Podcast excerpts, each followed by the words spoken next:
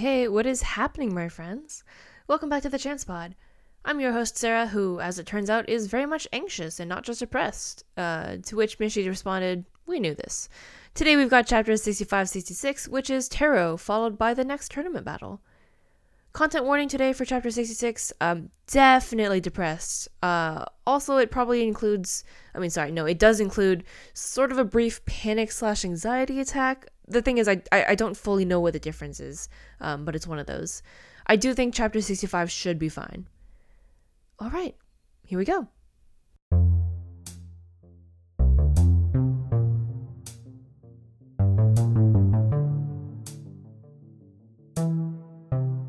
Chapter 65 Tarot. Thomas wanted to get to his battle 40 minutes early. Just in case. He said. That's nearly an hour. You aren't even the one who randomly skips around in time. It's only two matches. It won't be that long. I just gotta be ready. Which left me wandering the festival on my own again. I meandered past a ring toss and a stand selling tteokbokki, which is definitely not a handheld food and thus kind of confused me with its presence, uh, before I found myself in front of a small tent, purple and sprinkled with stars. A sign planted in the soil next to the entrance read, Future Sight. Want to get a reading? I turned it was the girl I just battled. I, uh, I just got here. I was just gonna get mine done. Come in with me. She beckoned, and I hesitantly followed her between the flaps of the tent. When my eyes adjusted to the dim light, I found myself in front of a round table and a smiling woman in dangly gold earrings and a hooded cloak. Welcome. Have a seat, she said, gesturing at the bench in front of the table. Renee and I sat ourselves down. Who's first? The woman asked. Renee and I looked at each other. You go first, Renee said. Uh, sure. The fortune teller nodded and pulled out a deck of cards. She shuffled them normally, then spun them in small piles between her hands, cartwheeling them between her fingers with life ease.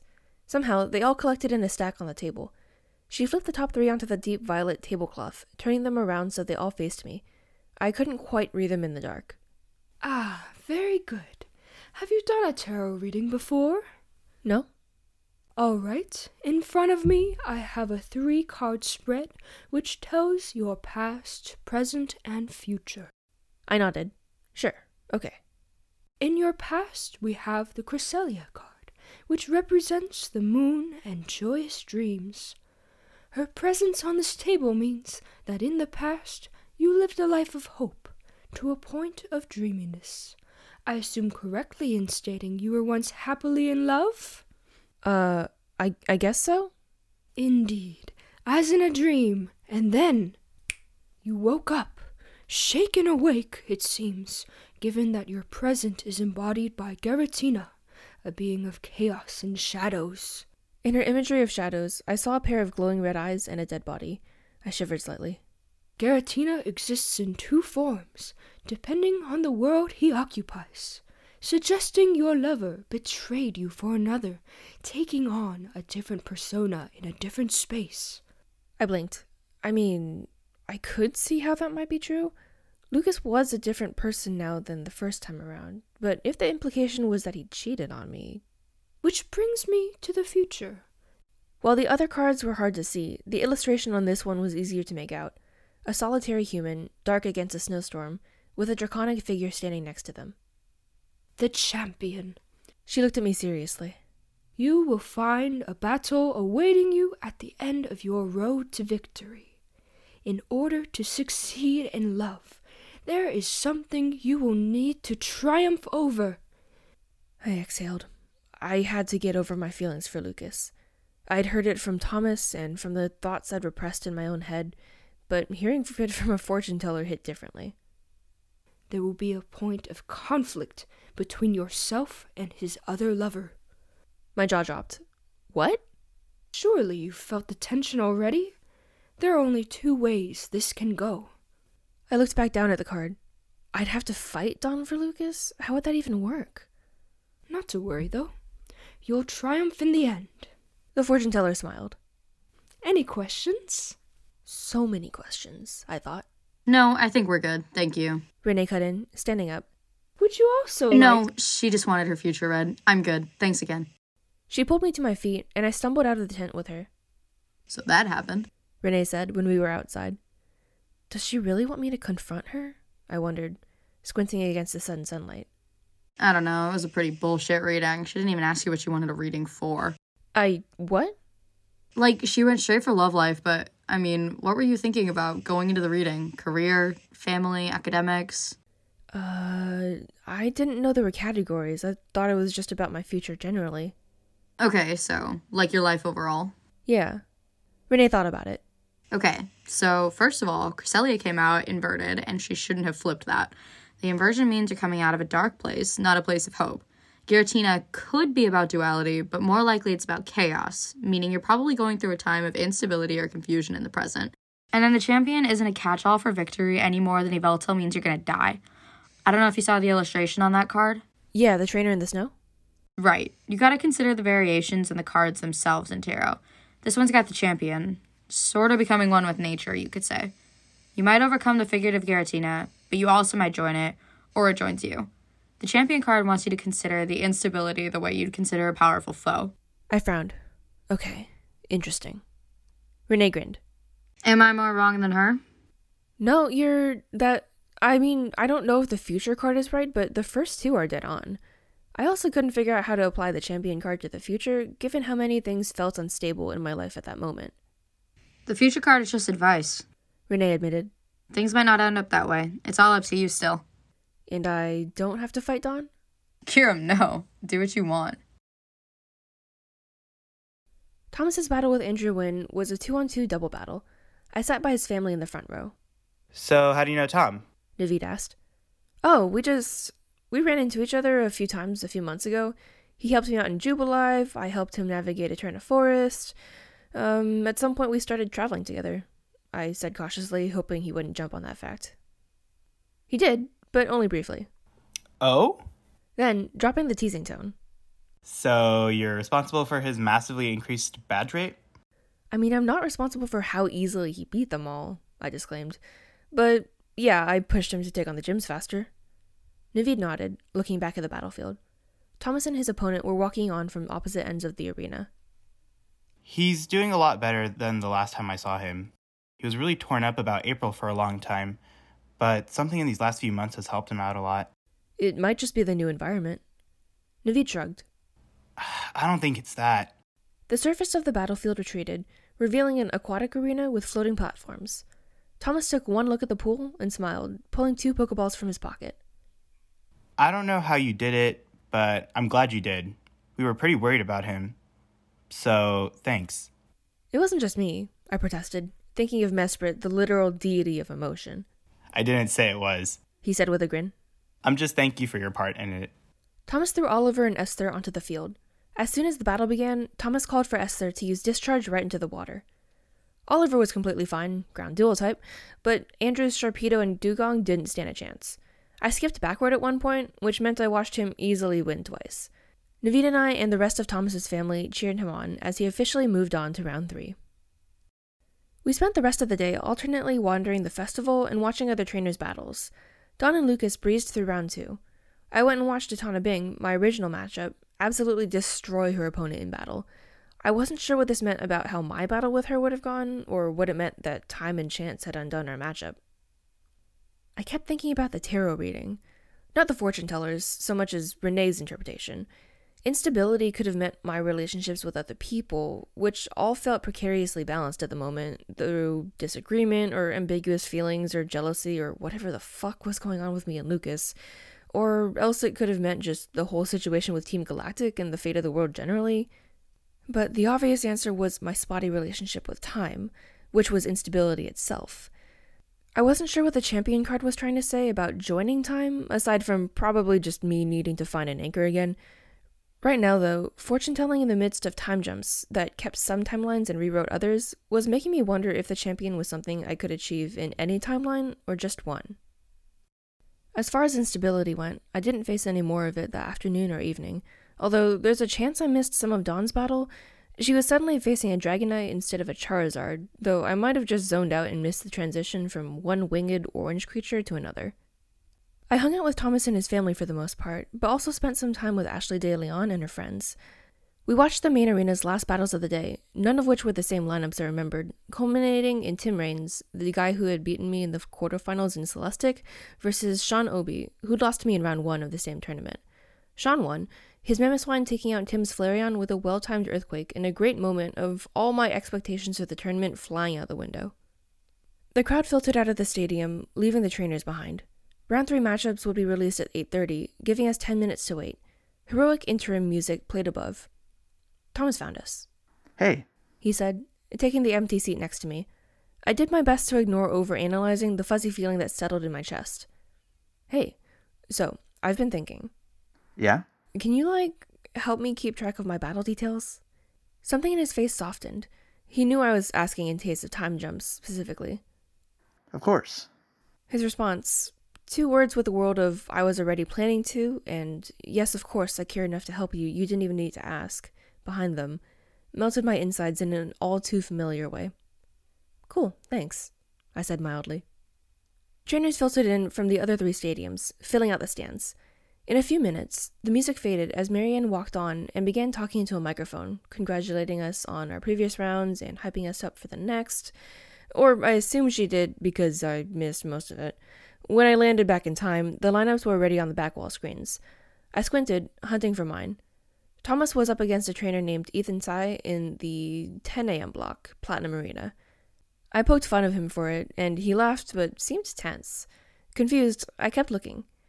I found Lucas next, up against Evelyn Myers. Oh.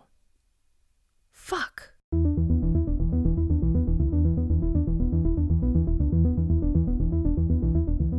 Chapter 66 Spirals. The world slowed down around me that night. I mean, both literally, shout out to Dialga, and figuratively, shout out to the random number generator that had paired me with Lucas for round three, sending me into a depressive spiral. I won't bore you with all the details of the spiral, for once, am I right? um, but some of the concerns were 1. Only one of us would pass this round, which was not a terribly impressive round. Top 30% of the tournament, which is okay, but we both made it to round 4 last time. 2. What if this somehow worsened our relationship or made it harder for us to recover? Two parts A through Z were variations on slash reasoning for concern 2. And 3.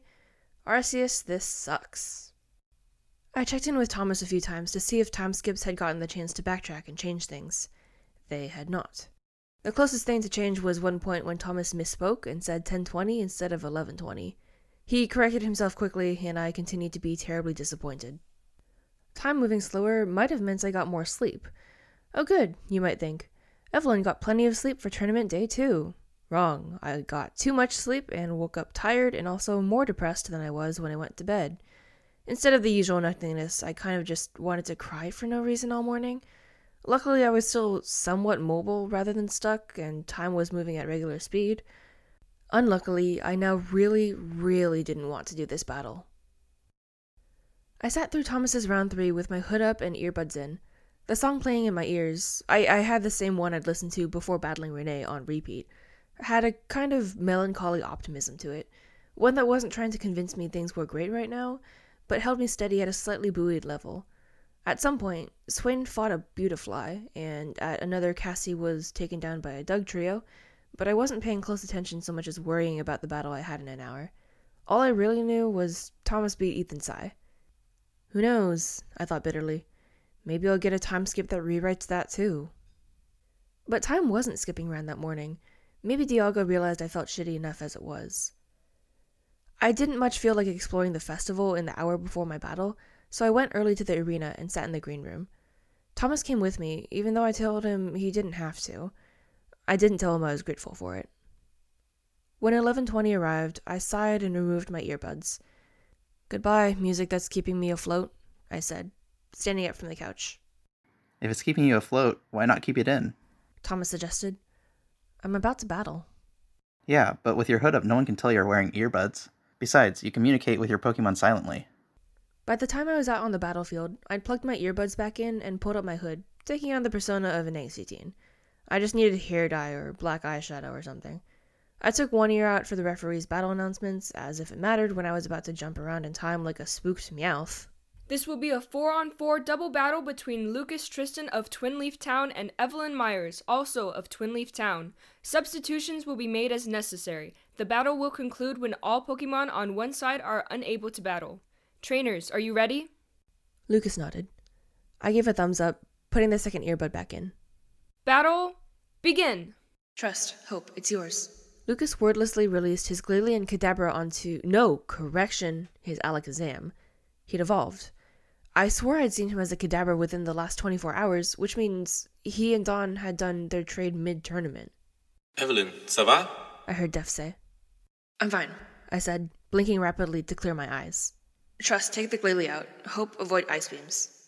Hope took this to mean blast off immediately, rocketing to the border between the arena's roof and the sky. Trust blasted flame across the battlefield. The Glalie easily dodged, but didn't realize Trust had run up behind his own flamethrower to throw a Mach Punch at him. Trust fists connected, sending Glalie spinning through the air. Nice job, Trust. Ildi, thanks. Def informed me. Trust froze suddenly, held in place by a pink glow.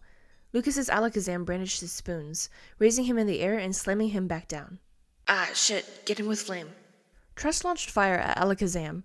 Glalie returned and conjured a light screen in front of them both, thinning the fire attack. Alakazam took the hit, still holding on to Trust, and raised him up again. Hope, shockwave. From way up in the sky came a bolt of electricity, which passed through the light screen and barely affected Alakazam. If Lucas said something, I couldn't hear it through my earbuds. Maybe this wasn't a good idea. Okay, okay. Um, Hope, keep blasting shockwaves. The light screen will run out eventually. Trust, same for you with flamethrower. Hope's shockwaves kept chipping away at Alakazam's stamina. Trust tried to use flamethrower, but the psychic hold on him turned him away from his opponents.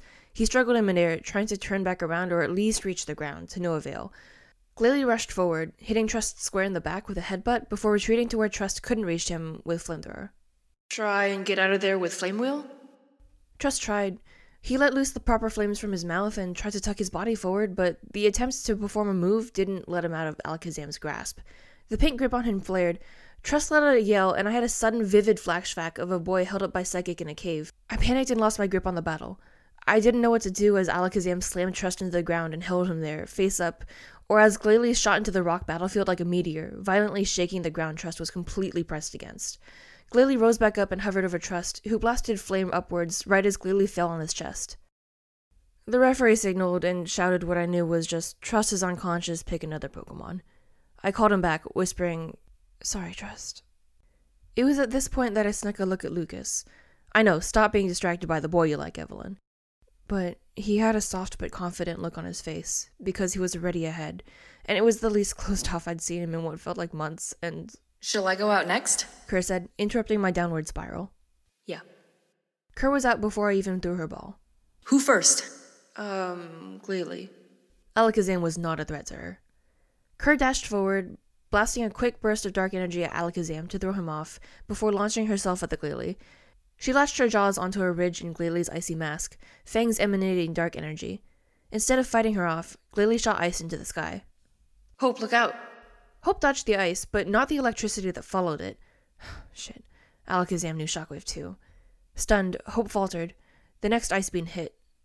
Kerr blasted raw aura energy through her teeth, which damaged Glalie enough to make him sink to the ground, but couldn't stop the ice beam from crystallizing around one of Hope's wings.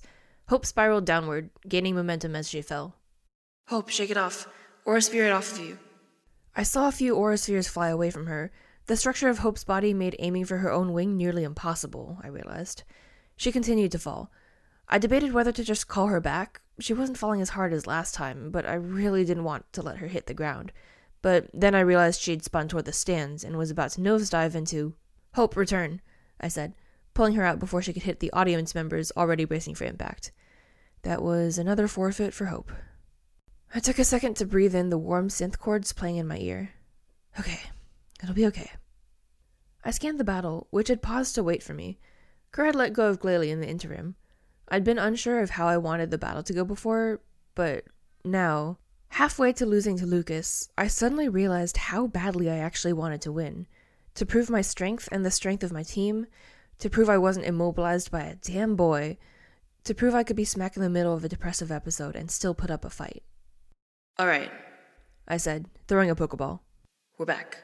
Def, you're up. The second Def appeared, the Glalie rushed forward, dark energy glistening in his teeth. I gave Def instructions and he multiplied, flanking the battlefield with double team Gallades. Alakazam shot a shockwave at Kerr, who braced herself with a thin purple glow, an aura shield. Glalie rushed through Def's copies one at a time, vaporizing each as he passed through. The fifth one he reached suddenly hit upward with a night slash, sending him spinning in the air, an easy target for the aura sphere Kerr then blasted him with. He came down hard, crashing into the wall around the battlefield. Lucas recalled his Glalie. Great. Okay. One down, three to go. No room for slippage, still no time to jump, surprisingly. I smiled when he let his Houndoom out. Kerr, focus on aura. Def, reinforce your double team and use Fury Cutter.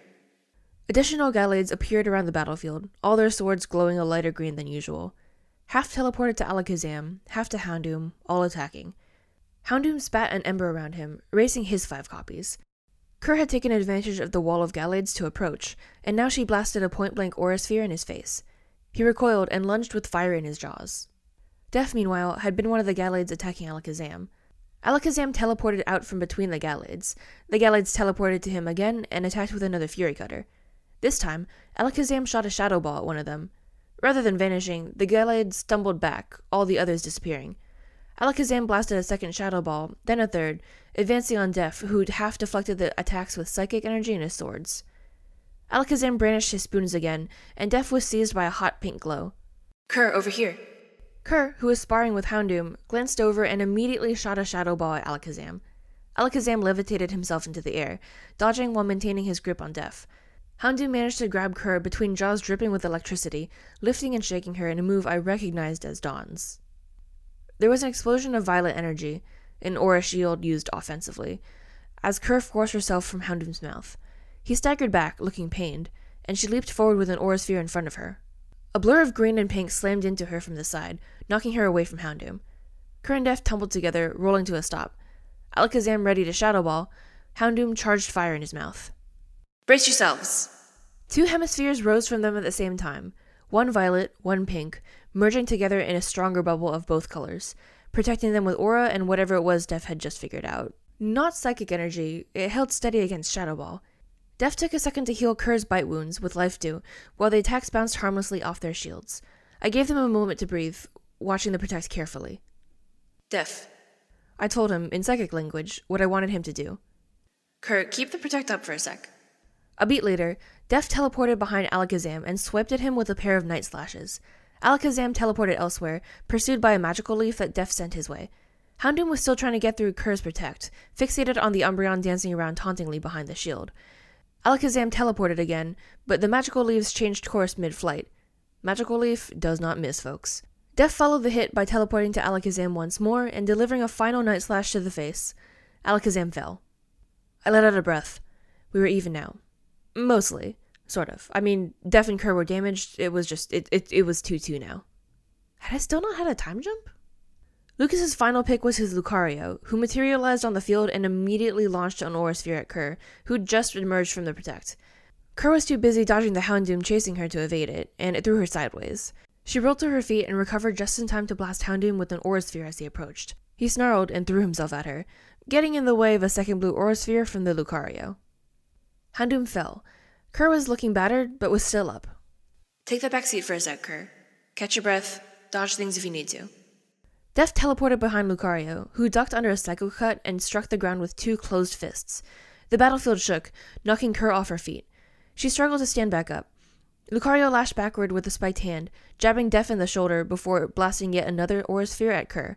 She surrounded herself with her own aura in defense, and when the blue met the violet, they merged around her. Kerr ran forward, blazing with swirling indigo aura, and Def slashed with Psycho Cut. Lucario countered Def with close combat, but became too involved in sparring to evade Kerr's aura based attack. Kerr barreled into Lucario, knocking him back. He retaliated by placing a palm on her hand and channeling fighting energy through. There was a burst of orange light, and Kerr was down. Thanks, Kerr. I said, pulling her back in. Hey, Def? Yes? What do you say we show this Lucario what your psychic armor can do? I just about heard him smile. Avec joie. Lucario approached. Def encased his full body in psychic energy as they locked each other in combat. The two were eerily in sync. Between Def's psychic anticipation of Lucario's moves and what I assumed was Lucario's aura anticipation of Def's, they mirrored each other perfectly. Neither was landing a blow except on the other's limbs. Lucario's fists hit Def's swords, Def's leg kicked Lucario's knee. In terms of timing, they were evenly matched.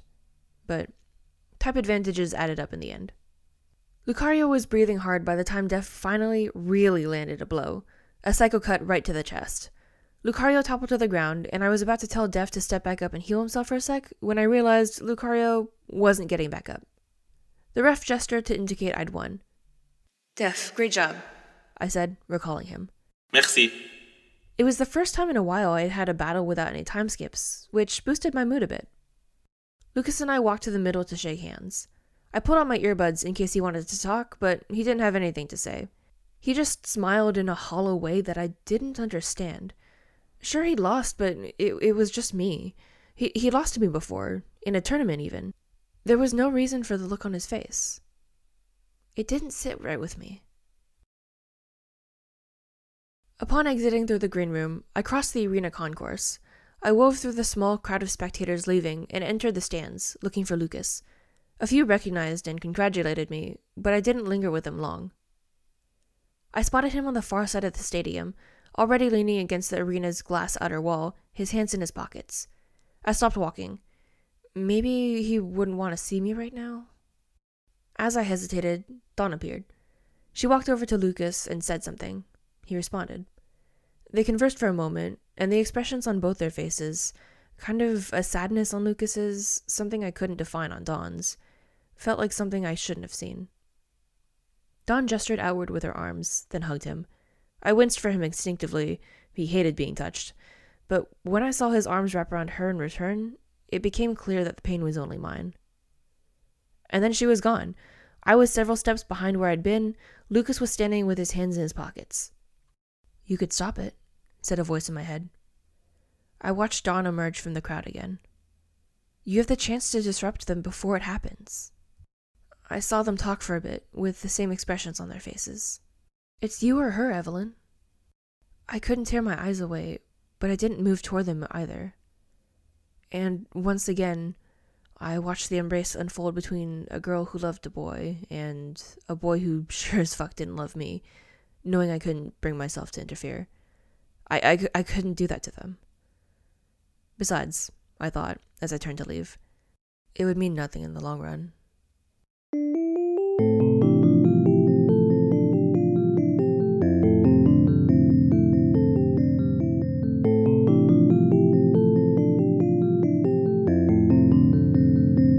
Thanks for listening.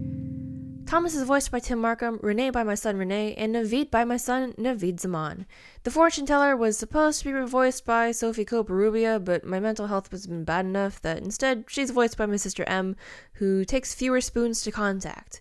M also voices the ref this week. Sean Ismugo voices Lucas's two lines, Omar Gomez voices Def, and Casey Armstrong voices Kerr. Subscribe on your favorite podcast app, rate the pod five stars, and check out the chance and stuff for random bonus content and updates. If you're feeling impatient for the next chapters, feel free to check out the written version on fanfiction.net and Archive of Our Own via the links in the description. Sadly, uh, if you don't know how to read, you'll just have to wait. Otherwise, see you next time.